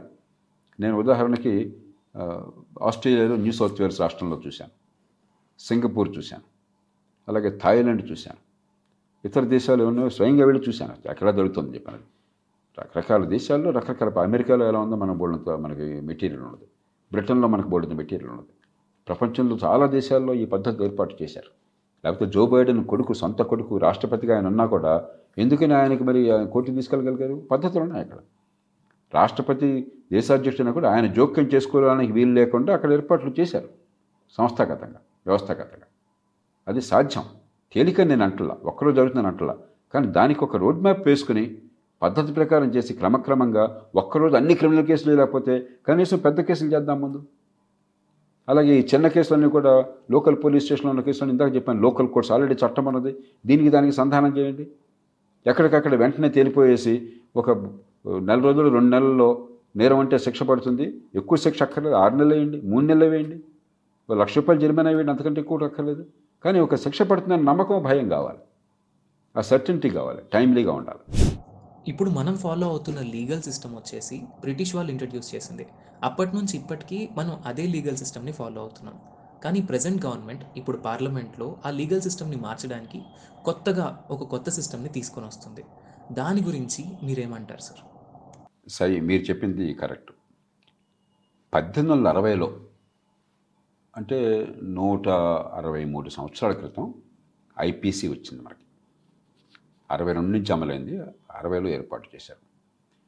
పద్దెనిమిది వందల డెబ్భై రెండులో అంటే నూట యాభై ఒక్క సంవత్సరాల క్రితం ఎవిడెన్స్ యాక్ట్ వచ్చింది సాక్ష్యాల గురించి చట్టం. అలాగే అరవై ఒకటి పద్దెనిమిది అరవై ఒకటిలోనే సిఆర్పిసి వచ్చింది దాన్ని పంతొమ్మిది వందల డెబ్బై మూడులో సవరించి మళ్ళీ కొత్త సిఆర్పిసి తీసుకొచ్చారు.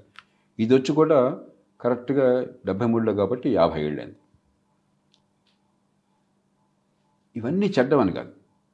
కొన్ని చాలా పనికొచ్చే మంచి ఐపీఎస్ ఉందనుకోండి కొన్ని మార్పులు చేర్పులు చేసుకోవచ్చు కానీ మౌలికంగా చాలా బలమైనటువంటి శిక్షా స్మృతి. ఇప్పుడు ఈ మూడు చట్టాలను కూడా సమూలంగా మార్చడం కోసం ఇంతంత పెద్ద కట్టలు ఒక్కొక్కటి పెద్ద చట్టం. ఎవరైనా లా తెలిసిన వాళ్ళకి ఐపీసీ అంటే కొన్ని వందల సెక్షన్స్ ఉన్నాయి. సిఆర్పిసి కొన్ని వందల సెక్షన్స్ ఉన్నాయి. ఎవిడెన్స్ యాక్ట్ కొన్ని వందల సెక్షన్స్ ఉన్నాయి.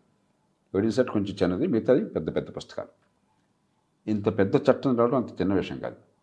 ఈ మూడు చట్టాలు మార్చాలని కొత్త బిల్స్ ప్రస్తుతం ఇవాళ పార్లమెంట్లో ఉంది. ఇవాళ రేపు రేపు ఎప్పుడో చర్చ జరుగుతుంది దాని మీద. డిబేట్ ఓటింగ్ చేస్తారు. కానీ దురదృష్టం కొద్దీ ఏం చేశారు? ఏదో కొన్ని అరకొరగా మార్పులు తప్ప ఆధునిక అవసరాల కోసం కావలసిన మార్పులను చేయడంలో విఫలమైనారు. ఎన్నో రకాల తప్పులు ఉన్నాయి మాలిమత్ కమిటీ అని చెప్పని గతంలో వాజ్పేయి ప్రభుత్వం ఉన్నప్పుడు అప్పుడు ఎన్డీఏ ప్రభుత్వం ఉన్నప్పుడే జస్టిస్ మాలిమత్ ఆయన కర్ణాటక హైకోర్టు చీఫ్ జస్టిస్ చేశారు. ఆయన ఆధ్వర్యంలో కమిటీని ఏర్పాటు చేశారు. ఈ నేర న్యాయ వ్యవస్థ క్రిమినల్ జస్టిస్ సిస్టంలో ఏ మార్పులు ఎందుకు కావాలి మనం వాళ్ళు మాట్లాడుకుంటే అన్నీ కూడా అవి ఎజెండాగా పెట్టి టర్మ్స్ అండ్ రిఫరెన్స్గా పెట్టి ఒక నిపుణులతో కమిటీ ఏర్పాటు చేస్తే చాలా ప్రామాణికమైన రిపోర్ట్ ఇచ్చారు వాళ్ళు. ఏం తప్పులు ఉన్నాయి ఏం పొరపాట్లు ఉన్నాయి ఈ పద్ధతుల్లో ఏ మార్పులు జరగాలి? ఎందుకు జరగాలి? ఎలా జరగాలి? మొత్తం చాలా చక్కగా ఇచ్చారు. మంచి రిపోర్ట్ అది. నేను చాలా స్వయంగా చదివాను. మాలిమతి గారితో చాలాసార్లు కూర్చున్నాను నేను. నాకు తెలుసు. దాన్ని కూడా పట్టించుకోవాలా? మొక్కుబడిగా చేశారు. మనకేమైందంటే తెల్లవాళ్ళు అధికారంలో ఉన్నప్పుడు మనకి నమ్మకం లేదు వాళ్ళ మీద. వాళ్ళు అన్యాయం చేస్తారని చెప్పాను. కాబట్టి పోలీస్ చేతి తుపాకులు ఇచ్చాం. మనుషుల్ని కాల్చంపే అధికారం ఇచ్చాం కొన్ని సందర్భాల్లో అవసరమైతే. కానీ పోలీస్ దగ్గర కనుక మీరు నిజంగా తప్పు చేశారని సాక్ష్యం ఇచ్చినా కూడా ఆ సాక్ష్యం చెల్లదు అని చెప్పాను మనం అన్ని రకాలైనటువంటి ఏర్పాట్లు చేయాలి. పోలీసులు కొట్టకుండా బెదిరించకుండా సీసీటీవీ కెమెరాలు పెట్టండి టెక్నాలజీ పెట్టండి ఇవన్నీ పెట్టండి తప్పలేదు. కానీ ప్రపంచంలో మరెక్కడా కూడా పోలీస్ అధికారికి అన్ని అధికారాలు ఇచ్చి అదే సమయంలో పోలీస్ అధికారి మంది ఇచ్చినటువంటి వాంగ్మూలం లేక సాక్ష్యం లేకపోతే నేరం చేశారని ఒప్పుకుంటే అది చల్లదనేది ఎక్కడ ఉండదు. ఏమవుతుంది మన దేశంలో మనం ఈ నత్తలకి నడుస్తున్న న్యాయ వ్యవస్థలో అప్పుడు చెప్పినా కూడా తర్వాత లాయర్లో మనకు చెప్పగానే అంత అబద్ధమండి నేను ఆ మాట చెప్పలేదండి అంటాడు. చాలా విచిత్రమైనటువంటి పోకుండా ఉన్నాయి అట్లాగే మరెన్నో రకాలైన లోపాలు సిఆర్పిసిలో ముఖ్యంగా ఈ క్రిమినల్ ప్రొసీజర్ కూడా చెప్పంటాం. దానిలో ఉన్నాయి. Standard of proof. ప్రతి కేసులో కూడా బియాండ్ రీజనబుల్ డౌట్ అంటే నేరం నేను నేరం జరుగుతుంది తెలిసినా కూడా మనం దాన్ని ఏం చేయలేకపోతున్నాం. అలాగే తెల్లవాళ్ళ నుంచి మనం అడ్వర్సేరియల్ సిస్టమ్ అని తీసుకున్నాం. అంటే కోర్టు వరకు ప్రభుత్వం వేరే కాదు. ప్రభుత్వం ఒక పార్టీ నేరం చేశాడని ఆరోపణలు ఎదుర్కొంటున్న ముద్దాయి ఒక పార్టీ. ఇద్దరు సమానమే. కానీ నిజంగా సమానం కాదు. ఇతర దేశాలు అమెరికా లాంటి దేశాల్లో people versus so and so అంటారు. అంటే ఇది ప్రజలు సమాజము వర్సెస్ ఒక వ్యక్తి. కాబట్టి వ్యక్తికి సమాజానికి సమానమైన హక్కులు ఇచ్చినట్టయితే మరి వాడు నేరం చేసినా కూడా అసలు ఏ రకంగానో కూడా అనుమానమైన రీతిలో సాక్ష్యం రుజువు కాకపోతే ఒప్పుకోమని చెప్పంటే చాలా సందర్భాల్లో నేరస్తుల పక్షాన్ని నిలబడుతోంది నష్టపోతున్నటువంటి ఈ విక్టిమ్స్ ఉన్నారు. వాళ్ళ హక్కులకు పాపం రక్షణ లేదు. కోర్టులో శిక్ష పడుతున్న భయం లేకుండా పోయింది. వాడు బలమైన వాడు ఏమండి? గట్టి లాయర్ని పెట్టుకుంటే మీకు ఈ శిక్ష లేదు పాడు లేదు. ప్రాసిక్యూషన్ చాలా వీక్గా తయారైపోయింది ఈ దేశంలో. ఓ పక్కన ప్రాసిక్యూషన్ చాలా బలహీనమైనది. లక్ష జనాభాకి ఉన్న ప్రాసిక్యూటర్ల సంఖ్య తక్కువ మన దేశంలో ఇతర దేశాలతో పోలిస్తే. ఆ ఉన్నవాళ్ళు కూడా చాలా బలహీనంగా పార్టీకి చెందిన వాళ్ళు వేసుకోవటం. ఇలాగ చాలా ప్రొసీజరల్ ప్రాబ్లమ్స్ చాలా ఉన్నాయి. స్టాండర్డ్ ఆఫ్ ప్రూఫ్ అంటాం దాన్ని మార్చాలి. ఈ అడ్వర్సరీ సిస్టమ్ మార్చి అసలు న్యాయమూర్తి బాధ్యత నిజాన్ని వెలికించడం వెలికి తీసుకురావటం. మన దేశంలో న్యాయమూర్తి బాధ్యత నిజాన్ని వెలికి తీయటం కాదు. నువ్వు చెప్పు ఈయన చెప్తాడు రెండు విని ఎవరిది కొంచెం గట్టిగా ఉందనుకుంటే వాళ్ళ పక్కన మొగ్గు చూపుతాను కాదు ధర్మం పక్కన కాదు న్యాయం పక్కన కాదు. అట్లాగే రైట్ టు సైలెన్స్. ఇతర దేశాల్లో చట్టాలు ఏమిటంటే ఒకవేళ కనుక నేరం చేశాడని ఆరోపణలు ఉన్నవాడు మరి సమాధానం చెప్పలేదనుకోండి ప్రశ్నలకి అప్పుడు ఆ సమాధానం సైలెన్స్నే మౌనంగా ఉండడాన్నే ఇన్ఫ్లుయెన్స్ తీసుకోవచ్చు. మీరు నేరస్తులు కాకపోయినట్టయితే నిర్దోష అయినట్టయితే మీ వాదన మీరు చెప్తారు ఏమయ్యా నువ్వు అక్కడ ఉన్నావు అని చంపావని చెప్తున్నారని చెప్పంటే లేదంటే ఆ టైంలో ఫలాన్ చోట ఉన్నానని చెప్తాడు. నేరం చేసిన వాడు ఆ మాట చెప్పకుండా మౌనంగా ఉన్నాడు అనుకోండి మౌనంగా ఉన్నదాన్ని మీరు సాక్ష్యంగా స్వీకరించడానికి వీలు లేదు you cannot draw in inference దాని నుంచి కంక్లూషన్ డ్రా చేయడానికి వీలు మన చట్టంలో పెట్టారు. చాలా దేశాల్లో మౌనంగా ఉంటే నిందితుడు ఆ మౌనాన్ని కూడా దాని అర్థాన్ని పరిగణన తీసుకోవచ్చు అని చెప్పిన వాళ్ళు పెట్టారు. ఇట్లాగా మనం ఎన్నో రకాలుగా అసలు శిక్ష పట్టడం అసాధ్యం చేసి పారేసాం ఈ దేశంలో. ఇవన్నీ పరిశీలించాలి అసలు. సిఆర్పిసి మార్చడంలో అలాగే ఐపీసీలో కూడా కొన్ని వివరాల్లోకి వెళ్ళిన సాంకేతికం అయిపోతుంది ఇప్పుడు ఐపీసీలో ఒక పెద్ద చాప్టర్ ఉంది పాత ఐపీసీలో. ఆ రోజుల్లో కాయిన్స్ చాలా ముఖ్యం. అర్ధ రూపాయలు పావలాలు అణాలు బ్యాడలు ఇవన్నీ ముఖ్యం ఆ రోజుల్లో. అణా బ్యాడ ఉండే అప్పుడు. ఈ రోజుల్లో అర్ధ రూపాయి పావలా అణా బ్యాడ వాళ్ళని పట్టించుకుంటున్నారా? రూపాయి రెండు రూపాయల కాయిన్స్కి దిక్కులేదు నేను రూపాయి రెండు రూపాయల కాయిన్ చూసి ఎన్ని నెలలు అయిందో నాకు గుర్తులేదు. ఆ కాయిన్స్ మీద చాప్టర్ ఇప్పుడు కొనసాగుతుంది. ఆ నూట యాభై ఏళ్ళ క్రితం ఉన్న ఆలోచనలు. కాబట్టి ఆధునిక కొంచెం విఫలమైనారు పెద్దగా పరిశీలించకుండా ఇప్పుడు రేపొద్దున లోక్సభలో పెట్టారు. ఇప్పుడు రాజ్యసభలో నేను ఆమోదించినట్టున్నారు లోక్సభలో పెడతారనుకుంటున్నాను లేదా మా- ఇప్పుడు తీసుకొచ్చినట్టున్నారు. రేపు ఎప్పుడో మొత్తం ఆమోదం అయిపోతుంది చట్టం వచ్చేస్తుంది. నూట యాభై ఏళ్ళ తర్వాత చేసే చట్టాలు కూడా చాలా మొక్కుబడిగా చేసేస్తున్నాం ఆలోచనలు అక్కడ. దీనిలో రాజకీయం కూడా ఏం లేదు. తొందరపాటు. ఏదో చేసామనిపించుకోవటం మమ అనిపించుకోవటం కాబట్టి ఈ చట్టాలని సమూలంగా నిపుణుల బృ- ఎన్నో నిపుణుల బృందాలు వచ్చినాయి. ఎన్నో నివేదికలు ఇచ్చినాయి. పరిపాలన సంఘం అడ్మినిస్ట్రేటివ్ ఫార్మ్స్ కమిషన్ నేనే ఇచ్చాను ఒక నివేదిక. అలాగే మాలిమత్ కమిటీ ఒక నివేదిక ఇచ్చింది. అలాగే మరెన్నో సంస్థలు నివేదికలు ఇచ్చినాయి. సోలిసిరాజ్య కమిటీ పోలీస్ యాక్ట్ని ఎలా మార్చాలని నివేదికలు ఇచ్చినాయి. ఇవన్నీ పరిగణలోకి తీసుకొని సమగ్రంగా అధ్యయనం చేసి ఒక నాలుగు నెలలు పోతే కొంపని పని లేదు. నూట యాభై ఏళ్ళ ఆగిన వాళ్ళం. నాలుగు నెలలు ఆగితే దేశం ఏమీ అరిష్టంలోకి వెళ్ళదు. దీనిలో రాజకీయమే ఉండాల్సిన అవసరం లేదు. ఒక నాలుగైదు నెలలు ఆగిపోయి సమర్థుల్ని నిష్ణాతుల్ని దానిలో కూర్చోబెట్టి చాలు సమగ్రమైనటువంటి డ్రాఫ్ట్ మంచి ప్రమాణం తయారు చేస్తే ఇప్పటికైనా సరే మంచి చట్టాలు వచ్చే అవకాశం ఉంది. అలా కాకుండా చాలా సందర్భాల్లో చేసినట్టుగానే ఏదో ఇస్తున్నమ్మ వాయనం పుచ్చుకుంటున్నమ్మ వాయనం హడావిడిగా చేసేస్తున్నాం. దానివల్ల జరిగే మంచి ఆగిపోతుంది. ఈ రూల్ ఆఫ్ లా అనే విషయంలో అసలు కామన్ మ్యాన్ యొక్క రెస్పాన్సిబిలిటీస్ ఏంటి? తను ఎలాంటి విషయాల్లో అవేర్నెస్ తెచ్చుకోవాలి? అండ్ ఫైనల్గా తన దాకా ఈ రూల్ ఆఫ్ లా ఎలా చేరుకుంటుంది అని తనకు ఎలా తెలియాలి అంటే మీరేం చెప్తారు సార్? సై దీనిలో ఖచ్చితంగా ప్రభుత్వం బాధ్యత ఉంది రాజకీయ పార్టీల బాధ్యత ఉన్నది న్యాయస్థానాలు న్యాయమూర్తుల బాధ్యత ఉన్నది మరి పోలీస్ యంత్రాంగం బాధ్యత ఉన్నది ప్రాసిక్యూటర్ల బాధ్యత ఉన్నది చట్టసభల బాధ్యత ఉంది ఇవన్నీ జరగాలి. కానీ ముందు మనం అసలు మన ప్రవర్తనలో కానీ మన ఆలోచనలో కానీ లేకపోతే మన పరిజ్ఞానంలో కానీ మనం మెరుగులు దిద్దకపోయినట్టయితే కాగితం మీద ఉంటాయి ఇవన్నీ. ఒక చిన్న ఉదాహరణ చెప్తాను. చాలా మరి ట్రాఫిక్ రద్దీ పెరిగిపోతుంది అను కొద్దిగా సిటీస్లో ట్రాఫిక్ రద్దీ పెరిగిపోతుంది. ఎందుకంటే ప్రతి ఒక్కళ్ళకి ఏదో చిన్నదో పెద్ద టూ వీలర్ కానీ లేకపోతే ఒక కారు కానీ ఇంకోటి కానీ ఈ రోజుల్లో అందరికీ అందుబాటులోకి వస్తుంది చాలామందికి మనకి ఇన్ఫ్రాస్ట్రక్చర్ అంతగా లేదు పెరుగుతుంది. మనం ట్రాఫిక్ రూల్స్ పాటించాం అసలు. నేను పొద్దున్నే ఆరు గంటలు ఇప్పుడు ఈ రోజుల్లో ఆరు గంటలకి మిగతా టైంలో అయితే ఐదు నలభై ఐదుకి బయలుదేరుతాను వాకింగ్కి కేబీఆర్ పార్క్ దాకా కారులో పెడతాం. నలుగురు నడతాం మేము. పంచగుట్ట సర్కిల్ దగ్గర ఆ రోడ్డు దాటాలంటే మాకు గ్రీన్ వస్తే గ్రీన్ వచ్చినా వెళ్ళడానికి మాకు ఒళ్ళు ఒళ్ళు జలరిస్తుంది భయం. ఎందుకంటే నైంటీ డిగ్రీస్లో పెర్పెండిక్యులర్గా వాళ్ళకి గ్రీన్ లేకపోయినా రెడ్ ఉన్నా కూడా దూసుకుంటూ వచ్చేస్తాడు. ఎక్కడ ప్రాణం పోతుందన్న భయం. మన ట్రాఫిక్ వెళుతున్నప్పుడు అసలు రూల్స్ అనేది లెక్క లేకుండా మామూలుగా కొన్ని బేసిక్ రూల్స్ ఏమున్నాయి? మీరు రైట్ నుంచి ఓవర్టేక్ చేయాలి. సడన్గా రైట్ నుంచి లెఫ్ట్కి సిగ్నల్ ఇవ్వకుండా వెళితే చాలా ప్రమాదం. రైట్కి వెళ్ళినా లెఫ్ట్కి వెళ్ళినా. లెఫ్ట్ నుంచి ఓవర్టేక్ చేయకూడదు. పక్కవాడి బాధ గమనించాలి. ఇండికేటర్ ఇవ్వాలి. ఇవన్నీ ఉన్నాయి మనకు రూల్స్ ఎవరో ఒకళ్ళు తగిన పాటించలేదు. కొద్దిగా టచ్ అయింది. ఏమన్నా సమస్య ఉంటే వెహికల్ కూడా ఏమి డ్యామేజ్ కాలేదు. ఏమన్నా ఉంటే నంబర్లు ఎక్స్చేంజ్ చేసుకోవచ్చు. మరి ఇన్సూరెన్స్ కంపెనీకి ఇన్ఫామ్ చేయొచ్చు. కానీ మనం ఏం చేస్తాం? వెంటనే పళ్ళు నురుగుతూ పెట్టుకొచ్చేస్తాడు ఈ వెహికల్ అయినా ఆ వెహికల్ అయినా వెంటనే అక్కడ రోడ్డు మధ్య కూర్చుని నువ్వు ఇష్టం వచ్చినట్టు అమ్మ అమ్మ బూతులు మాట్లాడుకుంటూ ఒకళ్ళ మీద ఒకళ్ళు కలబడే ప్రయత్నం చేస్తారు. ఇది పద్ధతి కాదు. ఇప్పుడు మీ వల్ల పొరపాటు జరుగుండొచ్చు అతని వల్ల పొరపాటు జరుగుండొచ్చు మీ వల్ల చిన్న పొరపాటు అయితే దాన్ని పెద్దం చేయకుండా పొరపాటు అయిందా? నాదే పొరపాటు అని చెప్పొచ్చు. మొన్న మా డ్రైవరు ఆ రో- ఒక రోడ్డు నుంచి ఇంకో రోడ్డుకి వస్తూ టీ జంక్షన్ లాంటిది ఉంటే వెళ్తూ అక్కడ పక్కన ఉన్న వెహికల్ చూసుకోవాలి. ఏం కాల? కానీ కొంచెం దగ్గరికి వెళ్ళింది. నేను విండో దింపి మావాడిదే పొరపాటు బాబు ఐఎమ్ సారీ అని చెప్పాను. నాకేమి నా విషయం అనుకోవాలి నేను?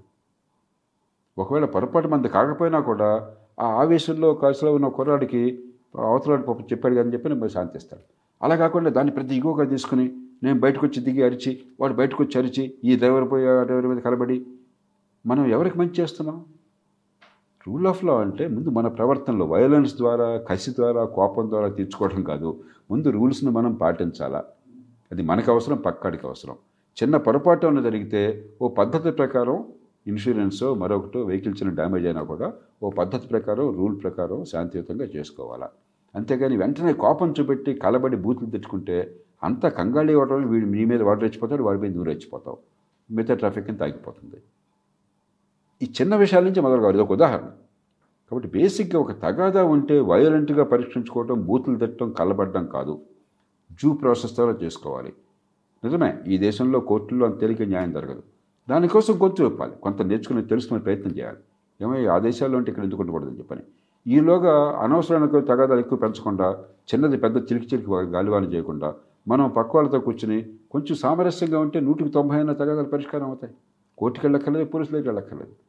కాబట్టి మనం కూడా ఈ చిత్తశుద్ధిని ఉండాలి మనలో. మనలో కొంచెం డెమోక్రాటిక్ టెంపర్ ఉండాలి. ఒక పీస్ఫుల్గా రిజాల్వ్ చేయాలని చెప్పిన భావం ఉండాలి. అన్నింటినీ మించి కలిసి కలెక్టివ్గా కొంత నాలెడ్జ్ పెంచుకుని ఈ మార్పులు కావాలి ఈ మార్పులు తీసుకొస్తే ఓటు పడతాయి నమ్మకం వాళ్ళకి కలగాలి. ఇప్పుడు ఎందుకని వాటి గురించి మాట్లాడట్లేదు? ఏ పార్టీ ఎజెండాలో ఉన్నా కూడా రూల్ ఆఫ్ లా అన్న పదం ఉందేమో చూడండి అసలు నేను ఛాలెంజ్ చేస్తున్నాను. తెలంగాణ ఎన్నికలు జరిగినాయి. మూడు ప్రధాన పార్టీలు కూడా రూల్ ఆఫ్ లా అన్న పదం లేదు అక్కడ. టైమ్లీగా క్రిమినల్ కేసులు అయ్యేట్టు చేస్తామో శిక్ష పడేట్టు చేస్తామో? అమాయకుల రక్షణ కోసం చేస్తాము? లేకపోతే పోలీస్ యంత్రాంగం అధికార దుర్వినియోగం లేకుండా మేము ఏర్పాటు చేస్తాం. ఒక్కళ్ళు చెప్పారని చూడండి. ఎందుకు మనం అడగల? దానికి ఓట్లు పడతాయని వాళ్ళు అనుకోవట్లా మనం అడగకపోతే ఓట్లు దానికి పడతాయని చెప్పిన నమ్మకం లేకపోతే వాడు ఎందుకు పట్టించుకుంటారండి? అధికారంలోకి పోయేవాడు మొత్తాన్ని శాసించాలని కోరుకుంటాడు. ఇంతకుముందు వాడు శాసించారు ఇప్పుడు నేను శాసిస్తాను అనుకుంటాడు. అది కాదు మేము కోరుకునేది వేరే దాని దగ్గర ఓట్లు ఉన్నాయి ఇలా చేస్తే ఓట్లు పడవని చెప్పని భయం ఉందనుకోండి టకమని ముందరికి వస్తారు వాళ్ళంతా కూడా. కాబట్టి ఓటర్లుగా పౌరులంగా వ్యక్తులంగా మనం నిత్య జీవితంలో మన ప్రవర్తనలో కావచ్చు మన మన భాషలో కావచ్చు లేకపోతే మన ఓటర్లుగా కోరే దానిలో కావచ్చు మనం ఖచ్చితంగా మార్పులు తేగలం. కనీసం పట్టణ ప్రాంతాల్లో ఈ యువత పది పదిహేను శాతం అన్న విషయం అర్థం చేసుకుని ఎలాంటి మార్పులు వస్తే మన జీవితాలు బాగుంటే అర్థం చేసుకుని దానికోసం నిలబడుతున్నాం అన్న భావం అంతే. ఖచ్చితంగా పార్టీలు దారికి వస్తాయి కావాల్సిన మార్పులు వస్తాయి.